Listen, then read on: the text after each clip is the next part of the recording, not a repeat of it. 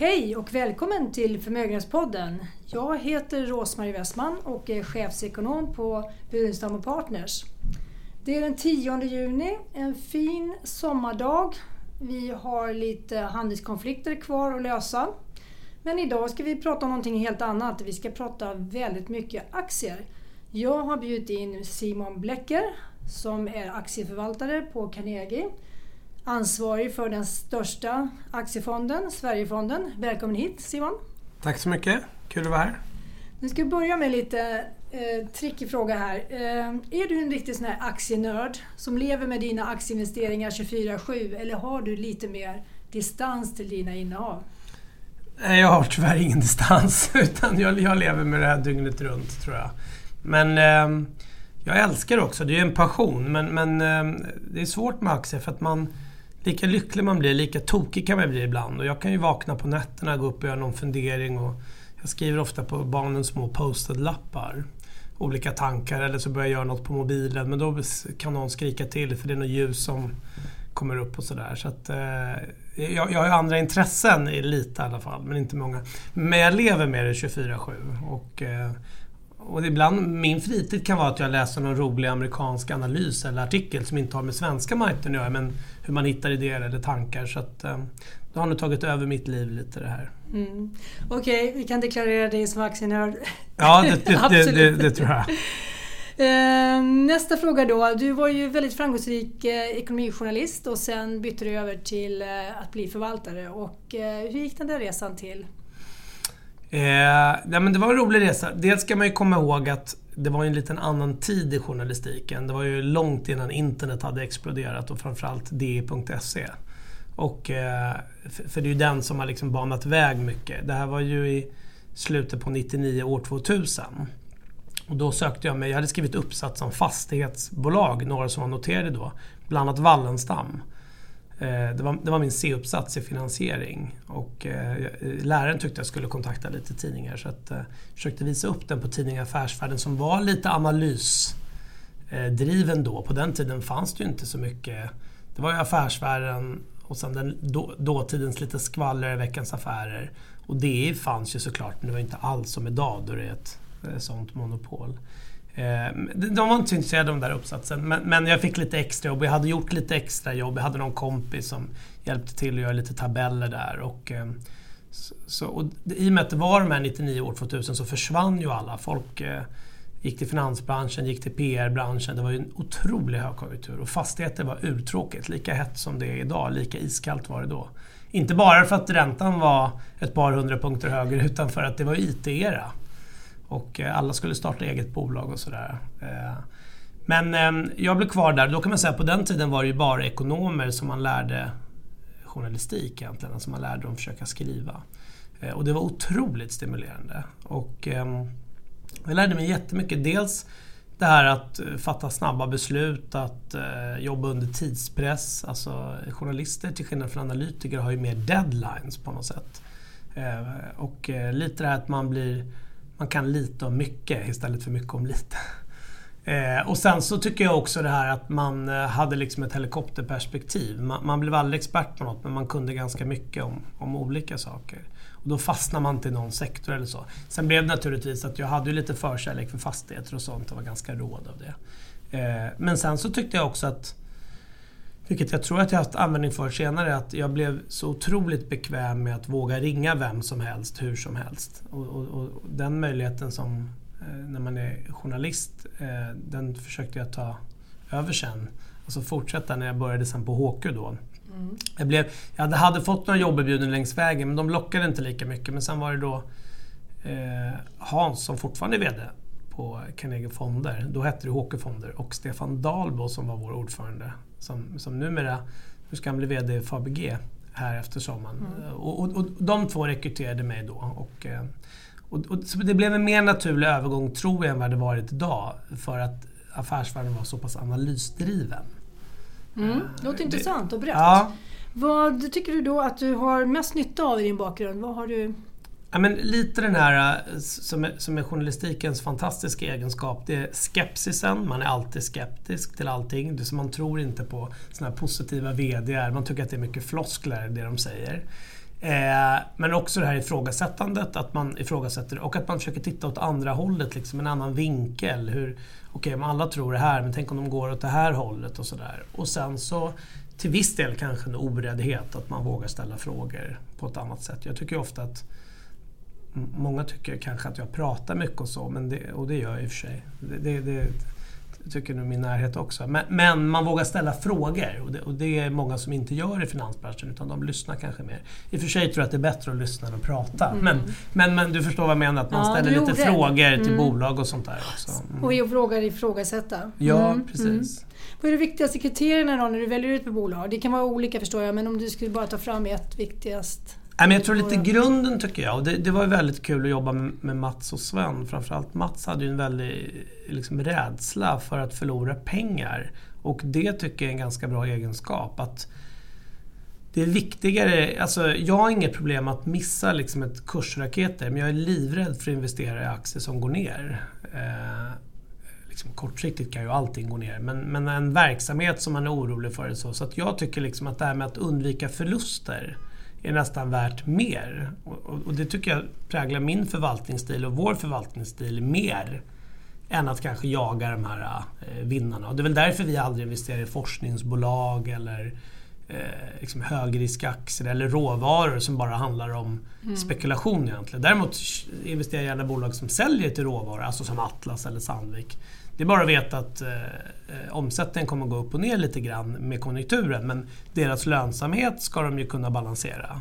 Har du lite kortare tålamod då än de flesta? Skulle du överge dåliga idéer? Jag, jag, jag, tycker inte jag har kortare tålamod. Vi har ju innehav i Sverigefonden som vi har haft liksom i 10-15 år och inte rör. Och, eh, I vissa bolag som till exempel Hennes Mauritz hade jag kanske för mycket tålamod när jag tyckte att affärsidén började svaja lite. Men däremot är jag ganska noga med att om vi har gjort en felinvestering att vi försöker rätta till den ganska snabbt. Och jag, jag tror snarare att tålamodet är att jag går inte in i bolag som jag bedömer har för hög risk och det gör ofta att jag missar saker. Men i slutändan så har det ändå lönat sig rätt okej. Okay. Mm. Vi ägde inte den där värsta aktien eller sådär. Men du kan tänka dig att köpa under ganska lång tid, någonting som du verkligen gillar. Även om det inte lyfter så kan du... Absolut. Mm. Alltså kursen, så länge bolaget går som det går så tycker inte jag kursen spelar någon roll om värderingen är den rätta. Mm. Jag försöker ofta köpa en position på kanske 2% av portföljen.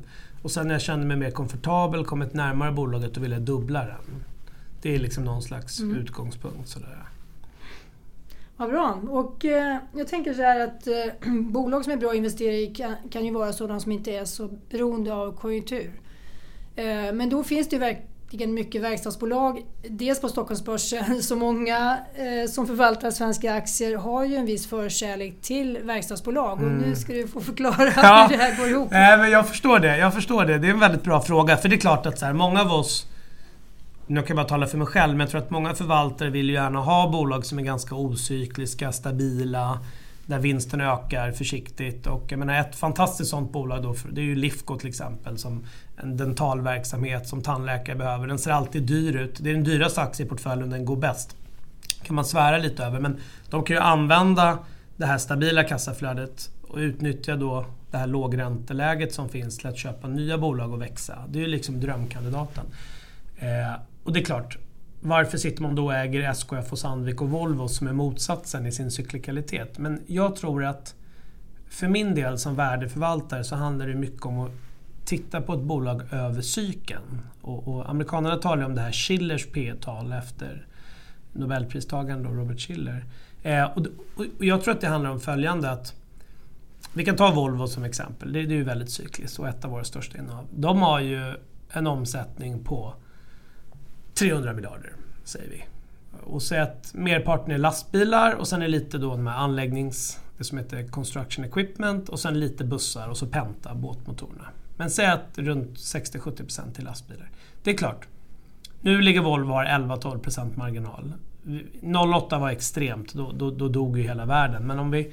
Det har varit fler lågkonjunkturer, det kommer komma fler. Och då kan man säga att när det blir lågkonjunktur kommer de att tappa några hundra punkter. Marginalen kanske blir 5-6, eh, ännu värre kanske. Så då försöker vi hitta liksom, vad är över en cykelvinst? Och då kan man säga så här, om Volvo omsätter 300 miljarder, i år kommer de tjäna 40 miljarder. Men och, och börsvärdet är ju bara ett par hundra så att marknaden har ju redan bestämt sig för att vinsten ska halveras. Men om man tänker så här istället. Nu, nu tjänar de runt 30-40 miljarder. Men sen går marginalen ner till 6-7, ja, då är den plötsligt på 20 miljarder. Vad är liksom långsiktig marginal? Den kanske är 8 över en cykel. Så att Volvo någonstans kanske ska ligga på 24 miljarder i vinst. Sen kan den för sig omsättningen tappa lite också. Så sätt den kryper ner till 2021. Ja, men sätter man rätt P tal på det, på den långsiktiga vinsten, vilket jag tror är 15 kanske. varför 15 då? Jo, för det blir ju baklänges 6-7% avkastning. Då är vi i ett läge där liksom Volvos rörelse är värd ett par hundra miljarder. Men sen har vi en kassa också. Ska vi justera för den? Och så kan man kanske skuldsätta kassan och göra förvärv. Så när vi liksom försöker räkna på ett bolag, då försöker vi titta vinst över en cykel. Det lätta är ju att säga så här, nej, man ska ha Volvo när vinsten går upp och sälja när vinsten går ner. Men så funkar det inte. för Nu gör ju Volvo rekordvinst och kursen har inte gått upp för marknaden oroar sig för lågkonjunktur. Och jag tror när jag träffar Volvos ledning träffade VD Martin Lundstedt för några veckor sedan tillsammans med några andra. Då skojade han också att vi behöver nog en lågkonjunktur för att bevisa oss. Mm. För kan de visa då att marginalen håller, då kommer nog aktien värderas upp. Eh, men jag tror det jobbiga när man tittar på svenska verkstadsbolag, det är kursrörelserna. Det är inte lönsamheten i sig. Jag har en väldigt spännande graf som du kan få, så får du ge den till era kunder. Eh, men jag har fått lite hjälp av DNB. Jag har tagit fram då eh, marginalen på SKF och Sandvik från 1980 fram till nu. Och det är rätt kul för just SKF och Sandvik är sådana som man älskar att skicka ner eller upp. Jag tittade, vi hade ju en fantastisk april för Sverigefonden som var en jättestökig maj och nu ser det bra ut igen. Då tittar man i maj, då har SKF tappat 16. De har inte sagt något, de har inte gjort något. Utan det är de här handelshinder, det är tullar, det var oro med Mexiko som verkar ha löst sig nu men det kan ju komma ny oro såklart. Då tänker man så här, vad har då SKF gjort? Jo, nu ligger ju SKF en bra bit på 12-13 marginal. De kan säkert komma ännu högre upp. Ni vet att det är kullager, det är mycket bilindustri, men det är också flyg och järnvägar och sånt. Och balansräkningen ser ganska okej ut. Och Sandvik ligger ju betydligt högre än så. Men de har lite finare grejer med de här vändskären och annat. Och då tittar man, ja 08 var ju katastrof för Sandvik, men det är ju ett extremt år. Annars har Sandvik klarat sig extremt bra i lågkonjunkturer. Och det som har varit lite jobbigt är det här SMT, det ska ju knoppas av nu, stålet. Tittar man på SKF så klarade de till och med 08, okej okay, marginalen det gick ner till 5 ett tag, men de klarade sig väldigt bra. Däremot hade de någon katastrof i slutet på 90-talet. Men då hade de det här Ovako Steel som mm. inte finns kvar. Ja. Så tittar man sedan 80-talet så ser man att marginalen i både SKF och Sandvik är otroligt stabil. Och då får vi tänka på att vi har haft den här 80-tals Wall Street-kraschen, mm. vi har haft 11 september, Asienkris, Rysslandskris. Det har varit hur mycket kriser som helst, det är alltid kris. Men egentligen så har faktiskt inte lönsamheten varit så dålig utan det är kurserna. Mm. Så jag tror att alla vi som investerar, vi är väl lite så frustrerade också att kurserna rör sig mycket men lönsamheten är faktiskt mm. rätt okej. Okay. Det låter som en ganska bra kombination om man är förvaltare. Då kan man utnyttja den här extra oron då som egentligen inte speglar sig i bolagens utveckling men som gör att de blir billiga ibland. Då. Ja men det är precis mm. det och man får också leva lite med att så här, nu vet man att konjunkturen, min känsla nu är att konjunkturen är lite sämre. Men jag ser det snarare som en möjlighet till att kunna köpa mer av de här när det stökar till. Och sen vill jag bara säga att just de svenska bolagen, det är bara sista meningen. Eh, tittar man på ett europeiskt verkstadsindex på deras lönsamhet som jag har tagit från Bloomberg så är den inte alls lika hög. Så Sverige har klarat det här mycket bättre. Mm. Och det tror jag är två grejer. Dels att Sverige är ett otroligt bra land. Jag menar, vi 10 miljoner medborgare har massa världsledande bolag. Och det andra är valutan, mm. egen valuta. Mm. Ja, det vet vi ju inte hur det blir med den eh, lite längre fram, om det blir fördel eller nackdel, men det kan vi återkomma till kanske. Eh, jag tänkte ställa en fråga som jag kanske vet svaret på redan, men eh, om det är så att du har en övergripande syn på marknaden som sen speglar vad du, vad du väljer för innehav, eller om det faktiskt är så att det blir med den metod du har, som jag tolkar som bottom-up, alltså att man, man tar varje bolag för sig, så får du mer en påse blandat som kan gå bra lite olika typer av marknader. Skulle du beskriva det? Ja, nej, men jag skulle absolut säga det. Vi mm. har ju en sån här bottom-up-stil. Vi väljer aktier. Mm. Eh, vi, vi, vi, väljer aktier. Eh, det är punkt. Sen är jag ju såklart påverkad av marknaden, men jag försöker utnyttja det tvärtom. Det vill säga, är alla rädda för en lågkonjunktur, då säljer folk verkstad och vill köpa Securitas eller Telia. Medan jag står där och då väntar vi, då är det dags för oss att börja kanske öka i verkstad. Men jag, jag tänker inte så här sektor, nu ska jag öka i verkstad. Utan jag tycker Volvo är jättebilligt. och kanske, kanske den billigaste aktien i portföljen, då är det 7% nu. Mm. Egentligen skulle jag vilja ha 10.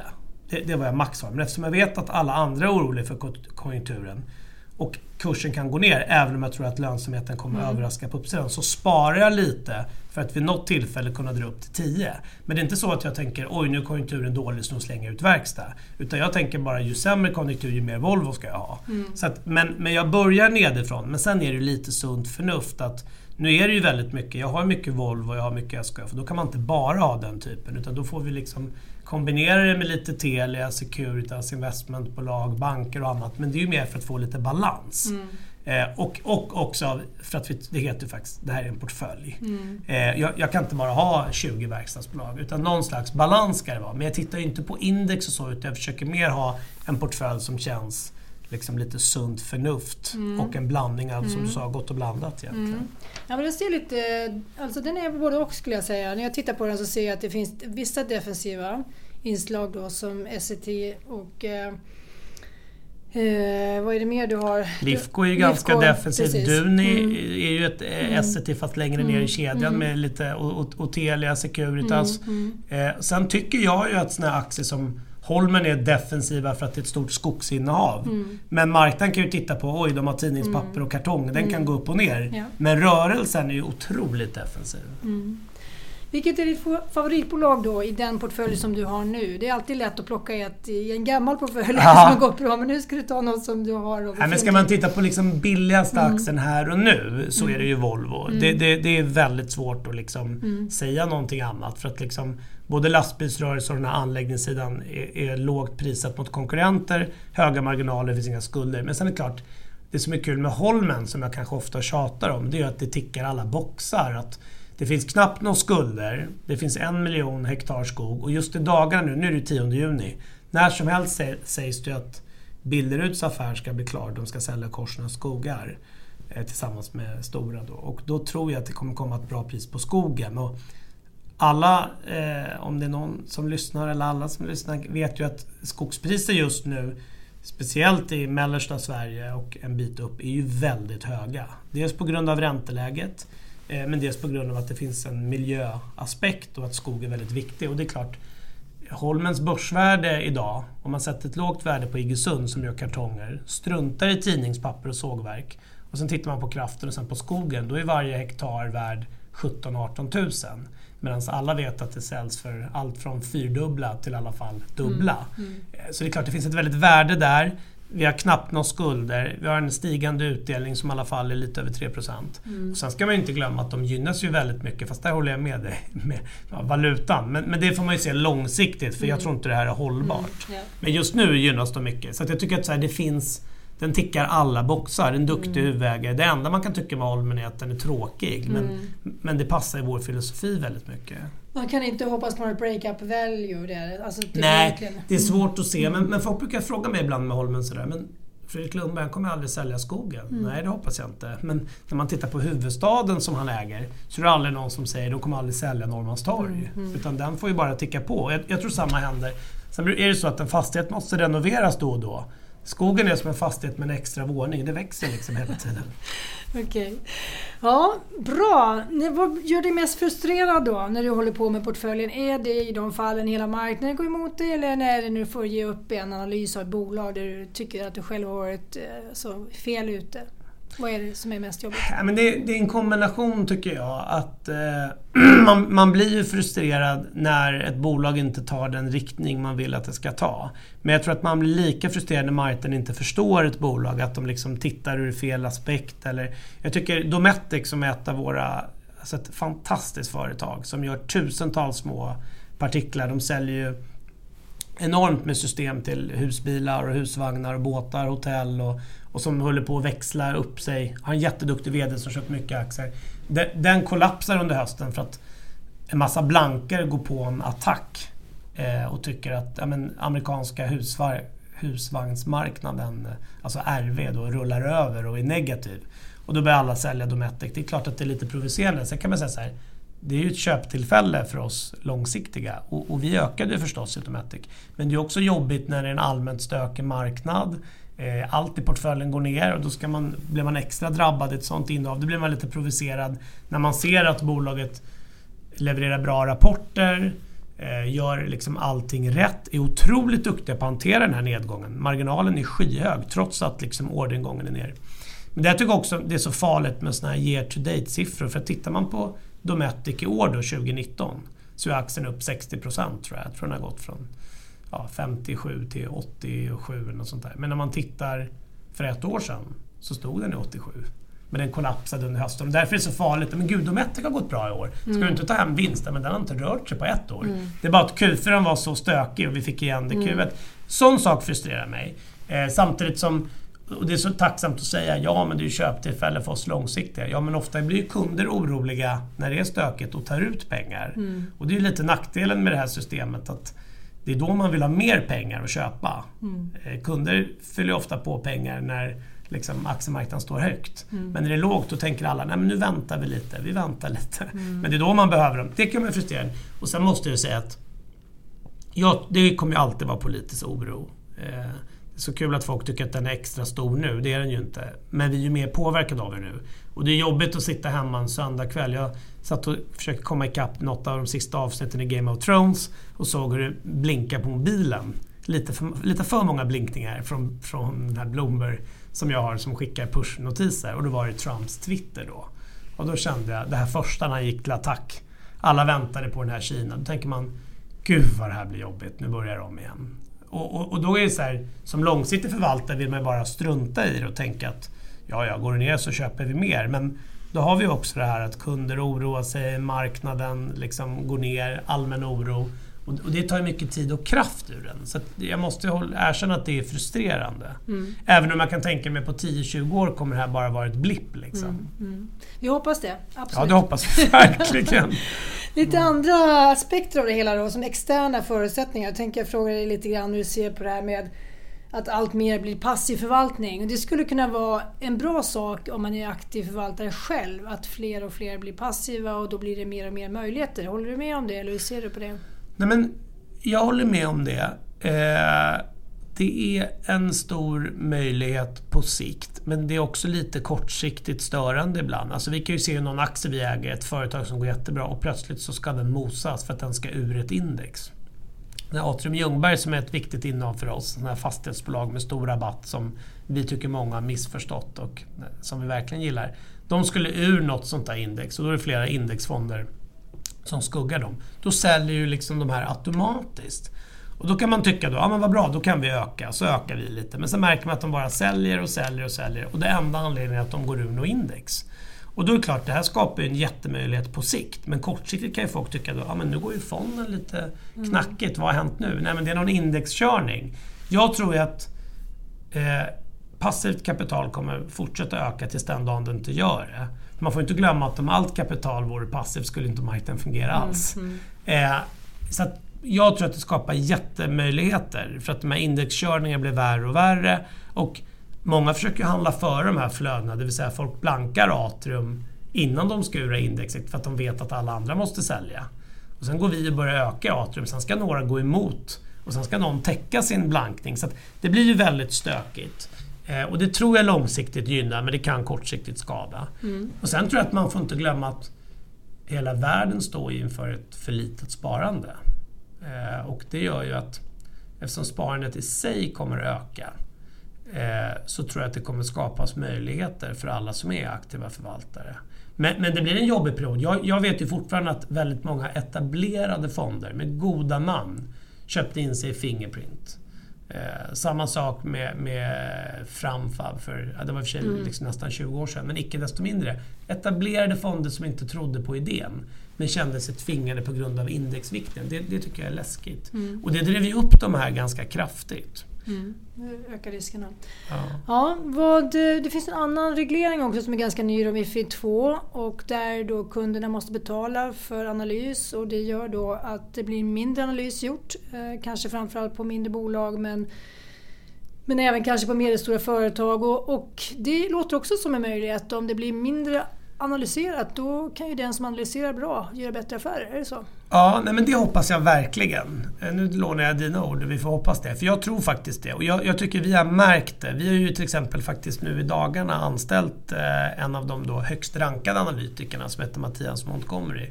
Han ska börja jobba hos oss då som analytiker och, och, och biträdande förvaltare på sikt. Och det är just det att vi tycker att vi är ganska duktiga på stora bolag, vi har gjort det här mycket och även på mindre och sådär. Vi gör egen analys, men vi har också betalat för den externa analysen. Men i takt med den här prispressen så servas vi ju allt mindre och fler och fler börjar med sån här uppdragsanalys, att de tar betalt från bolagen. Och då får vi ju inte korrekta analyser. Mm. Så att vi behöver ju också liksom tuffa till oss och då, då, är det bättre att vi tar investeringen så får vi som bolag får vi lite sämre lönsamhet kortsiktigt men förhoppningsvis får vi långsiktigt eh, liksom benefit av det här. Och jag, jag, tycker att det är jättespännande för att det är precis som du säger att förut fick vi liksom, var det 200 bolag som analyserades. Nu känns det som att det är 70-80.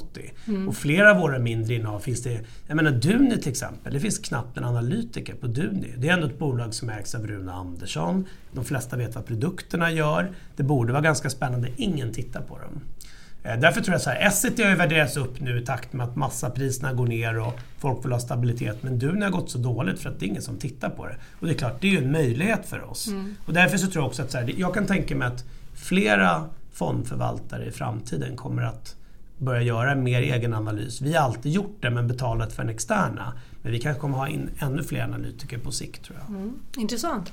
Mm. Det har ju varit ganska svårt år får man väl säga och hittills i år så är, ligger ni före. Du ligger före index. Och, eh, hur ser du på marknaden just nu? Det får bli min avslutande fråga till dig idag.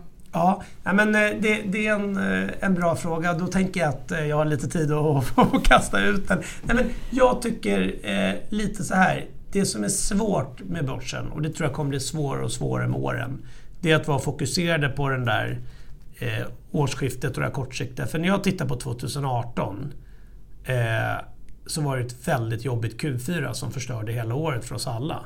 Och sen tittade vi fram till april år, då var allting liksom tillbaka på något sätt. Och när jag tittar ett år tillbaks nu, alltså 10 juni 2018, så har marknaden knappt rört sig. Så att jag skulle snarare vilja säga så här. Jag tror att vi är inne i en lång period, alltså vi talar 5-10 år kanske, där aktier kommer ge en lägre avkastning än vad vi sett historiskt, men ändå en positiv. Och om jag får eh, utveckla det här lite så skulle jag säga så här. När man tittar på de här 100-åriga snitten då, då, brukar man säga att aktier är ett 7 men, men vi som är hemma vet att det är nästan uppåt 9-10 i Sverige. Men det är lite inflation i dem. Så att, om vi jobbar med siffran 7-8% per år, då kan man säga det har berott på riskfri ränta varit runt 3% kanske och så riskpremie 4. Nu, och det är 7 eh, för den risken vi tar för aktier. Sen vet, vet du precis som jag att Ibland går det upp 15, sen ner 12 och sen ska det rättas till och sådär. Nu är vi inne i en period då riskfri ränta i princip är noll. Vi har minus och det är svårt att få en halv procent ens på banken. Då tror jag att vi har liksom tagit lite av framtida avkastningen. Börsen har gått för bra. Och det är det som skrämmer alla där ute. Nej men 10 år av bull market, nu ska väl ändå marknaden krascha och så får vi de här sättningarna. Men om vi tittar på OMX så ärligt talat sista 4-5 åren, visst vi har haft öar som har exploderat, småbolag, bioteknik, men det har ju drivits av risk och liksom låg ränta. Tittar vi på OMX senaste åren, man har inte fått så mycket avkastning. Vi är fortfarande i den här att vi rör oss mellan 1500 till och med 1400 upp till 1700 och så har vi fått några procent i avkastning tack vare utdelningarna. Så jag skulle säga att historiskt fick man 7 procent. Då hade vi en ränta på, på i alla fall 3 som var riskfri. Nu är vi på riskfri ränta på 0. Det tror jag betyder att kommande årtionden får man kanske bara 4-5% per år. Men det är fine så. Mm. Men då är det också viktigt att jag tror att vår värderingsfilosofi där vi letar bolag med hög utdelning, det är klart, står Sverigefonden still härifrån och så får man sin utdelning. Eh, bara det, alltså kurserna skulle kunna vara noll på ett år, då har vi ändå fått runt 4,2 procent tror jag Sverigefonden ger mm. just nu. Då är liksom 80 procent av de här 4-5 redan hämtade tack mm. vare utdelningen. Så att jag känner mig ganska positiv till marknaden i den meningen att eh, vi borde få positiv avkastning. Jag tycker inte värderingen är så hög. Alltså vi ligger på runt 16 gånger kanske. Det är som årsvinsten då. Och tänker man då att om man historiskt fick 7 så kanske man låg på 13 gånger. Och nu Alltså de här räntorna skulle ju motivera 25 men alla förstår ju att räntorna är för att det är något som inte stämmer där ute. Mm. Så jag tycker att börsen liksom är ganska duktig på att hålla tillbaka. Och det tyckte jag var intressant med maj.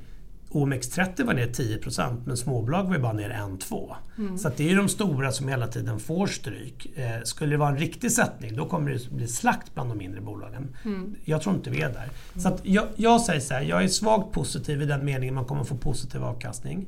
Jag tror inte den blir lika hög som historiskt. Sen tror jag att den här politiska oron kommer vi tyvärr få leva med. Men så länge vi inte får recession, och det tror inte jag, så tror jag att marknaden kan tuffa på. Däremot så tror jag att konjunkturen blir lite sämre, vinsterna går ner lite. Men, alltså kommande år kanske då. Men många bolag, det är lite så här hjälp till självhjälp. De kan använda sina balansräkningar till att köpa andra bolag, dela ut extra pengar. Så jag tror att vi kommer få en svagt positiv börs. Mm. Men tyvärr med stora svängningar. Vad bra, det tyckte jag lät ganska bra det trots allt. Det, jag tolkar det som eh, mycket tillförsikt och eh, jag tackar dig för den här dagen och den här tiden vi haft, det här samtalet. Det har varit jätteintressant. Vi tackar er alla lyssnare för att ni har lyssnat. Vi hörs snart igen. Hej då!